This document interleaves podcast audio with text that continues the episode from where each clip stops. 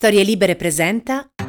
Buongiorno a tutti e bentrovati a questo nuovo appuntamento di Quarto Potere, la rassegna stampa di Storie Libere. Io sono Massimiliano Coccia e come di consueto andremo a vedere cosa ci riservano i giornali oggi in edicola.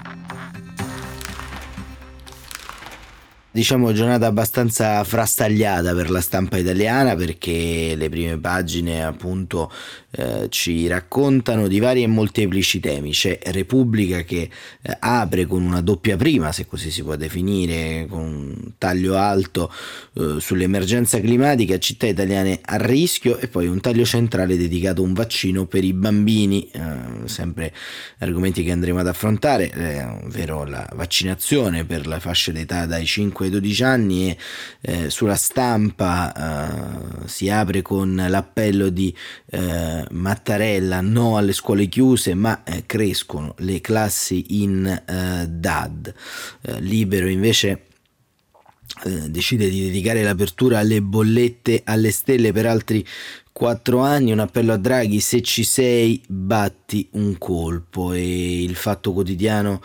eh, invece fa un'apertura eh, relativa a una questione eh, locale, questione eh, ligure, il magna magna di Toti e Malagò. E mh, mm, vedremo appunto anche qui a cosa si riferisce il quotidiano diretto da Marco Travaglio e invece il, eh, La Verità, il giornale diretto da Maurizio Belpietro, eh, titola Affari il badante chiameremo speranza, i geni del Green Pass hanno sottovalutato alcuni problemi come eh, le vaccinazioni e il Green Pass conseguente per i collaboratori domestici e questo è eh, diciamo la scelta della prima pagina di eh, Maurizio Belpietro e il messaggero scuola la beffa dei fondi vanno alle città più ricche e il mattino a scuola dilaga il divario nord e sud e poi ovviamente il mattino apre con anche una foto centrale eh, con eh, i giocatori del Napoli che si abbracciano, comanda Napoli dopo la vittoria contro l'Udinese di ieri. Il riformista Casamonica condannati per mafia, ma se tutto è mafia è l'editoriale di Piero Sansonetti. Il manifesto ehm, apre a tutta pagina con su una foto degli operai della GNK e c'è un giudice per noi e il titolo come sapete eh, vertenza storica del Tribunale del Lavoro di Firenze ha eh, sospeso i licenziamenti della uh, multinazionale che aveva licenziato via mail gli operai e domani eh, diretto da Stefano Feltri a Roma la mafia c'era e come ma tutti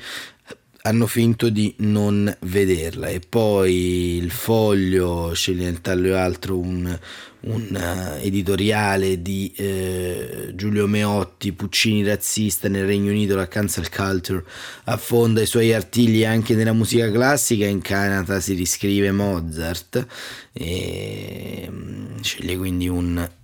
titolo di fantascienza il foglio per aprire stagionati oggi e avvenire frutti avvelenati e parla appunto del eh, mercato appunto della FAS la denuncia coltivazioni e allevamenti senza eh, controlli condannati dal FAS si estende oltre il Veneto il rischio per la salute nel eh, questo insomma è un'apertura molto importante andremo anche qui a vedere. Ma appunto eh, iniziamo subito eh, ad entrare un po' nel vivo dei giornali di oggi. Come avete visto, un eh, panorama molto, molto frastagliato, molto diciamo eh, diverso nelle sue eh, connotazioni e ehm, e c'è eh, innanzitutto un editoriale che, che, è molto importante a mio avviso eh, sul manifesto, sul manifesto perché in questi giorni abbiamo parlato appunto della cosiddetta crisi energetica, la transizione ecologica e, e c'è un articolo a doppia firma dei eh, dei Verdi italiani, eh, Angelo Bonelli ed Eleonora Evi, eh, che eh, dicono chi frena la transizione ecologica non può fare il ministro e scrivono l'azione del ministro Cingolani è ormai incompatibile con il raggiungimento degli obiettivi sul clima, la sua comunicazione basata sulla paura e sulla disinformazione, come nel caso delle bollette, ha tirato il freno alla transizione ecologica del nostro paese, mentre sono stati approvati atti del governo che vanno nella direzione opposta a quella indicata dall'Unione Europea. In pochi mesi il ministro Cingolani è riuscito nell'impresa di dire che la transizione ecologica sarà un bagno di sangue, di, provocherà disoccupati, farà saltare in aria l'Italia, l'auto elettrica non è conveniente, il nucleare va preso in considerazione, gli ecologisti sono radical chic e sono peggio della catastrofe climatica. Sull'incaro delle bollette elettriche ha fatto passare l'idea nell'opinione pubblica che l'aumento è causato dalla transizione ecologica, ovvero dal costo della CO2 che le aziende producono in energia eh, pagano e ricaricano sul prezzo di gas. In realtà ad incidere sull'aumento delle bollette elettriche è stato il taglio delle forniture di gas naturale da parte della Russia, superpotenza dell'export energetico che, che arrivavano scusate, al gasdotto Nord Stream 2, molto avverso dagli USA e dalla Nato. L'azione del governo italiano dovrebbe essere quella di accelerare sulle rinnovabili per mettere al sicuro l'Italia dai conflitti geopolitici legati al controllo degli idrocarburi e abbassare così il costo della bolletta, non di demonizzare la transizione ecologica, continuano e poi vanno a concludere eh, i eh, coportavoci nazionali dei Verdi, le crisi industriali vanno anticipate e governate, il settore della componentistica auto legata ai motori a benzina e diesel va aiutato e accompagnato usando i fondi dell'Unione Europea eh, verso le trasformazioni dell'elettrico, tutelando così i posti di lavoro. Il 24 settembre in migliaia di città di tutto il mondo si terrà lo sciopero globale per il clima, indetto dal Movimento per la Giustizia Climatica Friday for Future e alcuni giorni dopo inizieranno a Milano i lavori dei preparatori della COP26 che si svolgerà a Glasgow. È l'occasione affinché dalle piazze italiane arrivi un messaggio chiaro al governo. Non abbiamo tempo da perdere, si lavori alla transizione ecologica e a guidarla ci vada chi crede e non chi parla di bagno di sangue perché per paura sono 50 gradi a Siracusa, le alluvioni, la siccità e lo smog. Così il... Um, il, i due coportavoci dei Verdi, eh, Angelo Bonelli e eh, eh, Elena Evi, e, e, per oggi diciamo, il ministro Cingolani eh, risponde eh, un po' alle varie accuse e cerca di rassicurare anche il eh, il, il, paese sugli aumenti in bolletta, ma eh, prima di passare all'intervista di Cingolani c'è anche eh, l'allarme che Draghi ha lanciato all'ONU, l'emergenza climatica come la pandemia e l'Italia aumenta gli investimenti. Eh, un articolo di Tommaso Ciria metterà alcuni miliardi in più sul tavolo e lo farà a ridosso appunto della riunione della COP26 di Glasgow che si sta trasformando nell'ultima chiamata per contrastare il surriscaldamento globale. Mario Draghi si prepara all'appuntamento con la consapevolezza che l'Italia eh, dovrà dare il buon esempio, visto che da presidente del G20 gestisce il summit assieme alla Gran Bretagna. Più risorse quindi tra il 2015 e il 2020 Roma si era impegnata a stanziare 4 miliardi di dollari anche se non ha rispettato in pieno le promesse e per il prossimo lustro si ragiona di aumentare ulteriormente la dotazione di 1 o 2 miliardi. Il resto è affidato al lavoro di sponda di Biden per inchiodare la Cina e spingerla verso la transizione ecologica. E, um, ancora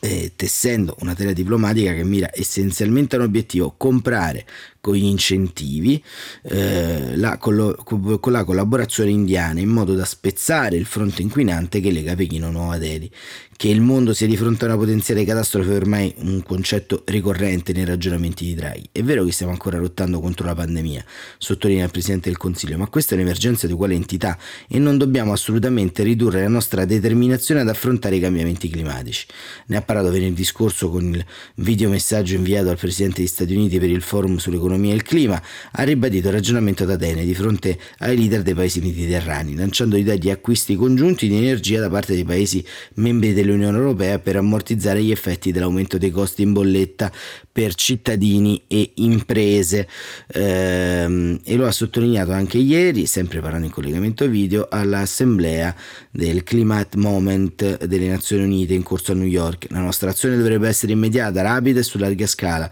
Se non agiamo per ridurre le emissioni di gas serra non saremo in grado di contenere il cambiamento climatico al di sotto di 1,5 gradi.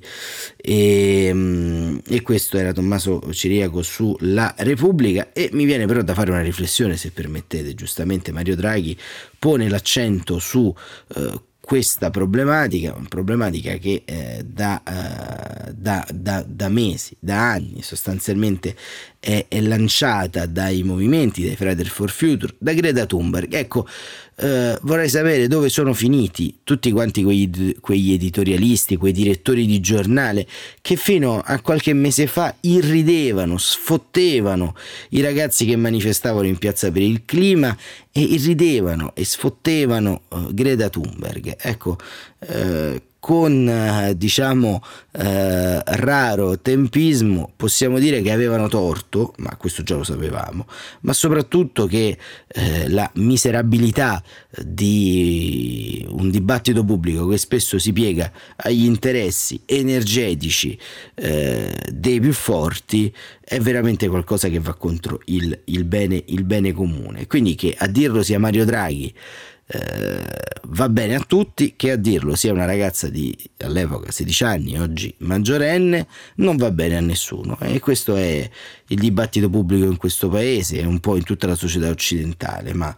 eh, Greta insomma aveva ragione e avevano ragione da sempre i movimenti ecologisti. Abbiamo letto un, un editoriale di Angelo Bonelli e, ed Eleonora Evi, ma basti pensare all'attualità delle parole di Alexander Langer sulla eh, riconversione ecologica che apparirà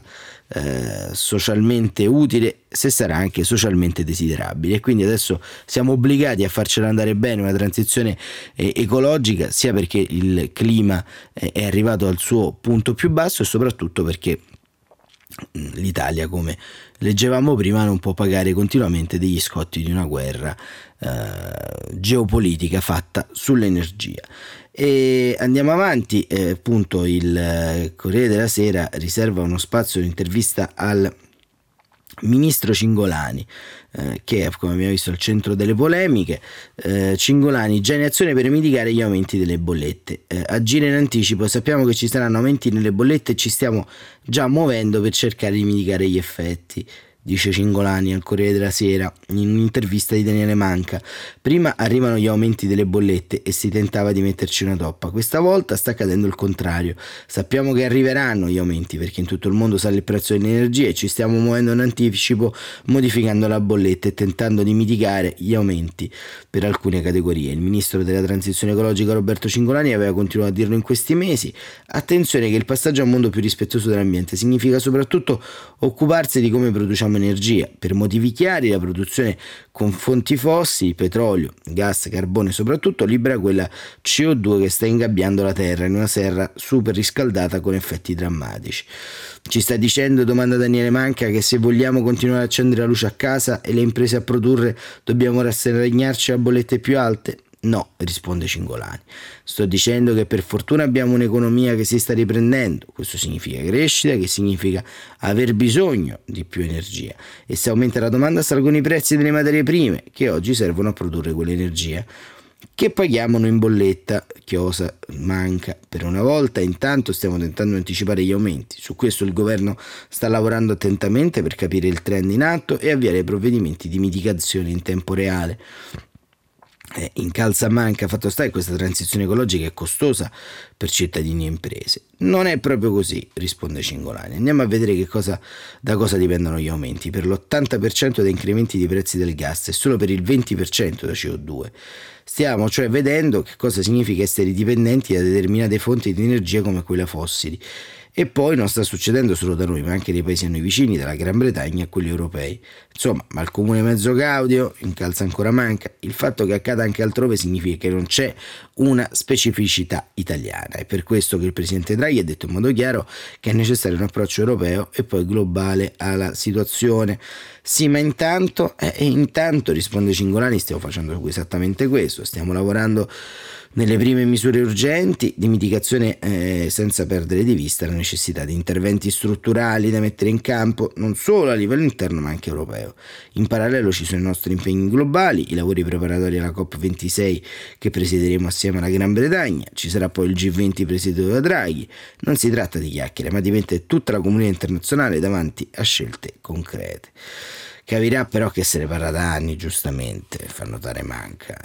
In modo così stringente non era mai accaduto, però ribatte Cingolani. Ciò che è importante è capire che siamo in una transizione, in un processo con una roadmap, un percorso che dobbiamo seguire per ottenere il duplice effetto di avere energia a costi gestibili e allo stesso tempo da fonti rinnovabili come il sole e il vento, di cui peraltro disponiamo quantità a differenza di petrolio e gas.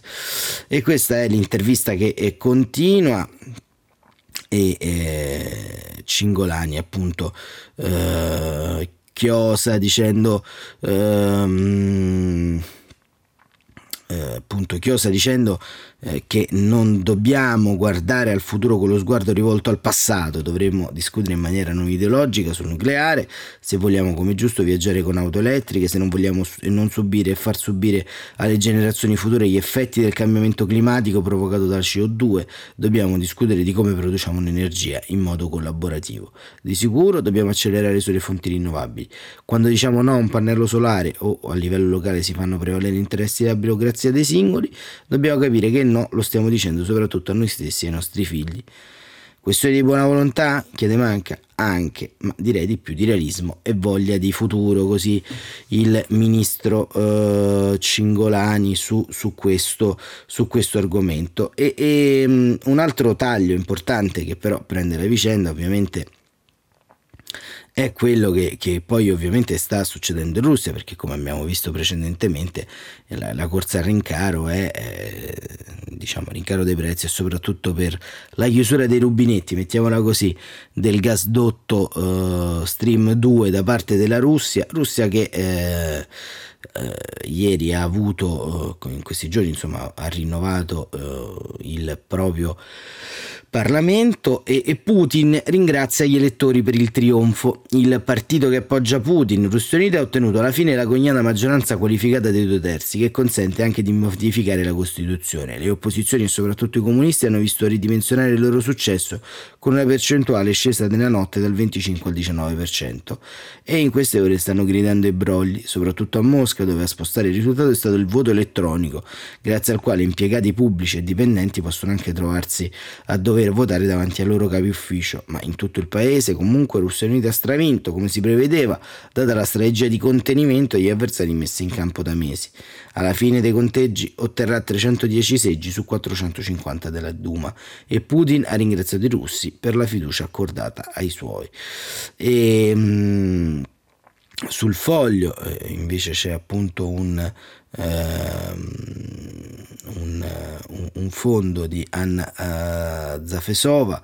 che dice dopo i brogli e il titolo ora che ha violato tutte le regole Putin si dedica alle manovre dell'establishment ehm, e, e, dice il voto per la Duma è stato un segnale non tanto al mondo con le pressioni a Google e Apple per oscurare i siti e le app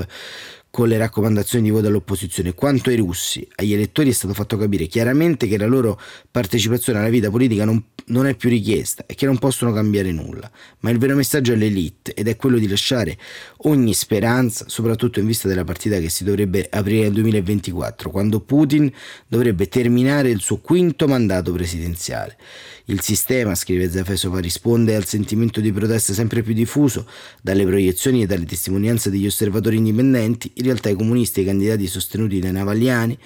che nel 62% dei seggi hanno chiesto ai loro seguaci di dirottare il voto sugli esponenti del PC eh, avrebbero vinto in numerose circoscrizioni con una tolleranza zero. Russia Unita si prende 198 circoscrizioni nominali su 225, incluse le 15 di Mosca e le 8 di Pietroburgo, un risultato impossibile, e Navalny dal carcere rivendica 12 seggi moscoviti e 7 pietroburghesi. Ma è proprio la brutalità della falsificazione a essere il senso dell'operazione per quei clan di potere che per dire con Putin si stanno già guardando intorno per la successione al Cremlino è un monito molto chiaro. Questo articolo ancora molto interessante che trovate sul, sul foglio in merito a uh, questa uh, vicenda, ma noi andiamo avanti e, e, e, e ieri abbiamo parlato anche dei del dibattito che c'è in corso invece su per quanto riguarda i referendum, ma non tanto i referendum intesi eh, da un punto di vista contenutistico, ma i referendum nella loro modalità, perché ovviamente con la possibilità di firmare con lo SPID e con le identità elettroniche sono esplose le firme per i due quesiti su eutanasia legale e eh, cannabis. E oggi sul Corriere, eh, scusate, sul Sole 24 Ore Francesco Clementi, eh, ordinario, eh, autorevolissimo di eh, diritto diritto costituzionale all'Università di Perugia, eh, fa, eh, scrive un articolo dal titolo I correttivi necessari alla deriva della speed democracy quella che già alcuni chiamano speed democracy, in un efficace gioco di assonanze tra la parola inglese speed, velocità, e il sistema pubblico di identità digitale per l'accesso ai servizi della pubblica amministrazione, è apparsa nel nostro ordinamento il 19 luglio scorso, durante una seduta notturna alla Camera, con l'approvazione pressoché unanime dell'emendamento Maggi al DL Semplificazioni, un voto che ha squarciato d'improvviso il cielo della politica, dimostrando, parafrasando il poeta Rilke, che il futuro entra in noi molto prima che accada. Infatti la possibilità di sottoscrivere in via digitale le proposte di referendum abrogative, nonché le iniziative legislative popolari, consente di raccogliere molto rapidamente, come dimostra l'attuale quesito sulla cannabis, le previste 500.000 firme, portando così a breve con facilità ad un aumento considerevole delle richieste di referendum. Che fare allora di fronte a una valanga di firme a sostegno di una valanga di quesiti, vie più su temi più disparati, che potenzialmente investiranno con forza prorompente tanto il Parlamento oggi più di ieri in forte disagio nel trattare temi politicamente delicati e divisivi, quanto la Corte Costituzionale chiamata a giudicare dell'ammissibilità di quei quesiti in vista dell'indizione di voto popolare? Come evitare insomma che l'ondata piena popolare squilibri le nostre istituzioni? Solo adeguando il meccanismo referendario, cioè la sua procedura alle mutate, raccolte, eh, alle mutate condizioni della raccolta firme. Sono almeno due in questo senso le necessarie innovazioni da introdurre quanto prima. In primo luogo va modificata la legge 352 del 70, quella che ha dato attuazione ai referendum previsti dalla Costituzione, anticipando il giudizio di ammissibilità della Corte Costituzionale e bloccando contestualmente la raccolta delle firme digitali, prima che il loro numero cresca a tal punto da esercitare una pressione indebita sulla Corte. Ad esempio, a 100.000 come già stato proposto, così se il quesito è ammissibile nulla questo, se non lo è non si rischiano potenziali disillusioni tra i cittadini, sulle quali da sempre soffre invece strumentalmente il populismo di questo paese. Poi per via legislativa, o meglio ancora per via interpretativa ad opera della stessa Corte Costituzionale sarebbe opportuno che in quel giudizio la Corte valutasse non soltanto la costituzionalità del quesito ma anche della normativa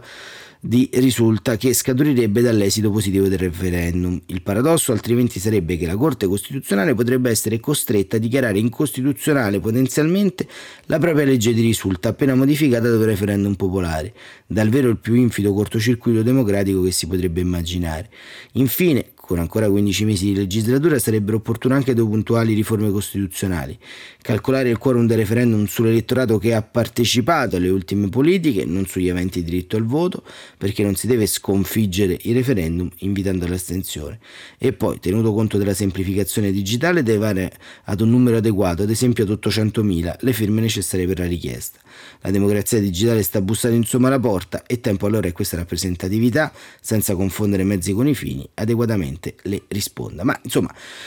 sicuramente eh, Clementi individua dei, delle problematiche, ma forse anche dei correttivi, però eh, sembra un po' in qualche modo prendersela con la modalità e non con il punto di caduta, ovvero una politica che per decenni non ha legiferato su alcuni temi sensibili e oggi si trova improvvisamente con uno schiaffo dato dai cittadini eh, che richiedono di normare alcuni aspetti della vita eh, pubblica. Dopodiché non penso neanche che tutti i referendum proposti avrebbero la capacità di coinvolgimento di quelli eh, su eutanasia legale e, e cannabis, perché eh, ovviamente c'è anche una forza programmatica intorno alle proposte. Quindi, insomma, da un punto di vista chiaro, inso- chiave, insomma, mi, mi, sembra che la risposta debba essere ancora una volta politica che solamente eh, strutturale. E ehm, andiamo, andiamo avanti perché come, come vedete insomma la, la, la pagina è, eh, della, della, della, politica è eh, diciamo molto ampia e, e, c'è anche appunto un, un, articolo di scenario sulle elezioni al Quirinale sul foglio ce n'è più di uno però noi scegliamo questo di passeggiate romane. Sul Quirinale il PD cerca alternative a Mattarella. Ecco chi sogna un Gentiloni modello Ursula se è vero, come si dice, che il Presidente della Repubblica comincerà a parlare solo a, a gennaio, che di Presidente della Repubblica si comincerà a parlare solo a gennaio, è anche vero che Enrico Letta si è reso conto di non avere un piano B per il Quirinale e che quindi è bene muoversi per tempo. Per questa ragione, benché ufficialmente i dirigenti del PD sostengano che la questione verrà affrontata a tempo debito all'inizio del prossimo anno, in realtà a Nazareno è stato già avviato un giro di consultazioni informali. Per i Dem infatti sarebbe un dramma trovarsi spiazzati di fronte all'ennesimo no di Sergio Mattarella a concedere il bis. Quasi superfluo ricordare che i sostenitori delle elezioni anticipate, Goffredo Bettini in primis, per raggiungere il loro obiettivo sponsorizzano l'ipotesi di Mario Draghi al colle, ma Enrico Letta non è fatto convinto che andare al voto nel 2022 sia una cosa buona per il suo partito. Il segretario del PD infatti è convinto che i Dem abbia ancora strutturarsi in vista di questo appuntamento e i sondaggi danno ragione, nonostante Letta sia trattato con i guanti bianchi dalle televisioni e dai grandi giornali, il PD nei sondaggi resta inchiodato a una percentuale che non va molto oltre quella ottenuta da Renzi in quel tragico 2018 ma c'è anche un altro motivo dietro la ideologia di, di Letta rispetto all'ipotesi di elezioni anticipate. Al contrario di Bettini, leader del PD è convinto che la strada per arrivare a un'alleanza organica con i 5 Stelle, un'alleanza in grado quindi di competere con il pur ammaccato centrodestra, sia ancora lunga. È vero che su questo punto Conte pare non, es- non essere d'accordo, il neoleader pentastellato teme infatti di non arrivare al 2023 ancora in sella, ma il segretario PD preferisce la cautela, non vuole lasciare niente al caso o all'improvvisazione. Infatti sa di giocarsi avanzarsi molto nelle elezioni che verranno. È una sconfitta di fronte del fronte del centronista allargato 5 Stelle sarebbe difficile da reggere. E a proposito dei posti in gioco le prossime elezioni politiche per far capire quanto sia alta basti pensare che Letta aspira veramente a tornare a Palazzo Chigi come grande federatore del centro-sinistra e dei 5 Stelle. Infatti questa volta i Dem sono in una posizione di forza rispetto ai grillini che nei sondaggi furono sempre bassi Letta quindi potrebbe aspirare a fare il premier e anche per questo quindi vuole studiare bene tutte le sue mosse. E qui si torna al problema del Quirinale. Per evitare le elezioni ritenute più che probabili nel caso in cui Draghi succeda a Mattarella, bisogna trovare un altro candidato che sia potabile sia per i 5 Stelle che per Forza Italia. L'idea Dem è sempre quella di eleggere il capo dello Stato con una maggioranza Ursula, depurata da Italia Viva. Per questo motivo si sta ragionando su uno dei possibili candidati alternativi. Si tratta di Paolo Gentiloni, il commissario avrebbe l'appoggio di Forza Italia, oltre a quello che della maggioranza giallorossa. Il problema però è che abbandonare la Commissione europea non può essere semplice, ma finora è solo su questo nome che si basa il piano B del PD nel caso in cui Mattarella ripetisca per l'ennesima volta il suo no a un doppio mandato quirinalizio. E noi siamo in conclusione, questo appunto era uno scenario interessante perché eh, vedremo insomma quello che succede e, e, appunto concludiamo invece con una notizia che arriva dalle aule dei tribunali e, e, e riguarda eh, la sentenza di ieri eh, che ha emesso appunto il Tribunale di Roma eh, sui Casamonica, ovvero eh, ha riconosciuto ai Casamonica, al clan eh, che ha in qualche modo comandato a Roma, soprattutto nella periferia sud per molto tempo, la fattispecie di associazione mafiosa. Leggiamo Luca Liverani su Avvenire. Mafia Romana, il clan dei Casamonica è un'associazione criminale di tipo mafioso. A metterlo nero su bianco sono i giudici della decima sezione penale del Tribunale di Roma nella sentenza emessa ieri a carico di alcuni dei 44 imputati nel maxi processo ai membri dell'organizzazione malavitosa. Un verdetto durissimo che conferma l'impianto accusatorio della direzione distrettuale antimafia della capitale, rappresentata dai PM Giovanni Musarò e Stefano Luciani. La sentenza è arrivata dopo una Camera di Consiglio di circa sette ore. Pesanti le accuse nei confronti dei 44 che vanno a vario titolo dall'associazione mafiosa dedita al traffico e allo spaccio di droga, all'estorsione, all'usura, alla detenzione illegale di armi. Il processo è scaturito dall'indagine Gramigna dei Carabinieri coordinata dai pubblici ministeri della Procura della Repubblica di Piazzale Clodio. A maggio del 2019 le prime 14 condanne in rito abbreviato e tre patteggiamenti. La condanna più dura è stata quella a 30 anni di carcere per Domenico Casamonica, uno dei boss. Giuseppe Casamonica è stato condannato a 20 anni e 6 mesi. Luciano Casamonica a 12 anni e 9 mesi. Salvatore Casamonica a 25 anni e 9 mesi. Pasquale Casamonica a 23 anni e 8 mesi. Massimiliano Casamonica a 19 anni e 4 mesi. Per tutte e sei l'accusa chiedeva circa 30 anni di carcere. Complessivamente le condanne ammontano a 400 anni di carcere. L'accusa ne aveva chiesti 630. Alla lettura del dispositivo all'aula bunker di Rebibbia era presente anche il procuratore aggiunto della, della direzione distrettuale antimafia Ilaria Calò. Se dunque per la Cassazione non poteva essere definita mafiosa l'associazione criminale di Buzzi e Carminati, smascherata dall'inchiesta Mondo di Mezzo, il clan Casamonica invece lo è. Niente articolo 416 bis, sentenziarono i giudici per il sistema criminale gestito dal Rassa delle cooperative e dall'ex terrorista nero che faceva incetta di appalti per servizi attraverso la corruzione sistematica di politici e funzionari. È un'associazione mafiosa invece la banda dei Casamonica, specializzata in spazio, estorsione e usura, che si serviva di intimidazioni, omertà e delitti per controllare il territorio. Le nuove condanne sono un altro colpo al, al potente clan romano, forse definitivo, che poteva disporre di capannoni, ville, villette con piscina e anche, eh, anche, abusive, in parte distrutte, in parte confiscate e segnate a realtà sociali. Nella storia requisitoria il PM Musarò ha sottolineato anche il ruolo svolto da due collaboratori di giustizia che hanno fornito agli inquirenti elementi preziosi per ricostruire la struttura criminale del clan. Una decisione molto importante, ha commentato il procuratore della DDA Ilaria Calò, che conferma la validità dell'impostazione della direzione distrettuale antimafia e la serietà del lavoro svolto da procura e polizia giudiziaria in questi anni. Per l'avvocato Giulio Vasaturo, legale di parte civile per conto di Libera, il Tribunale di Roma riconosce in pieno la matrice mafiosa del sodalizio criminale della famiglia Casamonica e fa luce su una sequela di episodi di estorsioni, di violenza rimasti sino ad oggi impuniti anche a causa del dilagante omertà imposta dai clan nel quadrante sud-est. Eh, di sentenza sconcertante ma non sorprendente ha invece commentato l'avvocato Giosuè Bruno Naso, difensore di diversi imputati del clan e c'è da segnalare anche eh, il, eh, il, pezzo di Nello Trocchia su domani a Roma la mafia c'era e come ma tutti hanno fatto finta di non vederla e il fatto quotidiano anche Casamonica condanna per oltre quattro secoli 20 anni a Bitalo l'ex re dei Sinti, dei Sinti un articolo di Vincenzo Bisbiglia eh, che appunto sottolinea come il clan di Casamonica è mafia e mm, appunto e fa un focus su Bitalo, su appunto eh, Luciano Casamonica, re de, è stato fra i re di Roma eppure è stato fino in carcere nel 2009 per quasi un'altra decina d'anni le decisioni più importanti sono prese nel suo vellino nel quartiere di Porta Furba e questo è, è Vincenzo Bisbiglia sul fatto. E poi se per eh, tutti quanti celebrano il processo mafioso mm, diciamo il riconoscimento del 416 bis non lo fa Piero Sansonetti sul riformista. Casa Monica condannati per mafia ma se tutto è mafia sembra intendere niente è mafia e nessun omicidio, zero feriti, aboliamo i reati associativi, eh, questa è la proposta del direttore Sansonetti. E forse il caso dei Casamonica, il caso, scusate il gioco delle parole, dei Casamonica ci pone di fronte l'evidenza che eh, all'interno nostra, delle nostre città esistono i clan mafiosi che sono autoctoni o che pure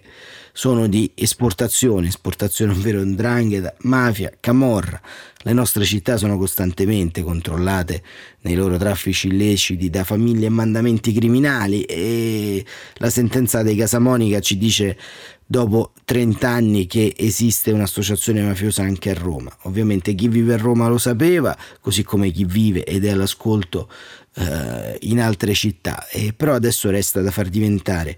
nuovamente la lotta alla mafia un uh, punto cardine qualificante il dibattito pubblico. Vedete, in tante pagine di giornali che abbiamo letto esistono solo delle sessioni dedicate e, e invece sarebbe più interessante forse che insieme a tanti problemi come quello eh, della transizione ecologica, di tutto quello che vediamo, ci fosse uno spazio nuovamente per, per trattare di questi argomenti e, di tornare insomma un po' a riempire a parlare di mafia le pagine dei giornali altrimenti poi eh, i, i, vari eh, editoriali fatti in occasione degli anniversari come la strage di Capaci quella di Via D'Amelio diventano sempre abbastanza futili Per quest'oggi è tutto, martedì 21 settembre, questa è Quarto Potere, io sono Massimiliano Coccia e non mi rimane altro a questo punto che augurarvi un buon proseguimento di eh, giornata, eh, mi raccomando condividete questa rassegna stampa, seguite il podcast affinché eh, vi arrivi sulla vostra piattaforma di elezione, ogni mattina una notifica alle 7.45 che vi dice che sta iniziando questa rassegna stampa e grazie davvero per la numerosa attenzione che in queste prime settimane di programmazione ci state dedicando. Veramente buona giornata e buon proseguimento.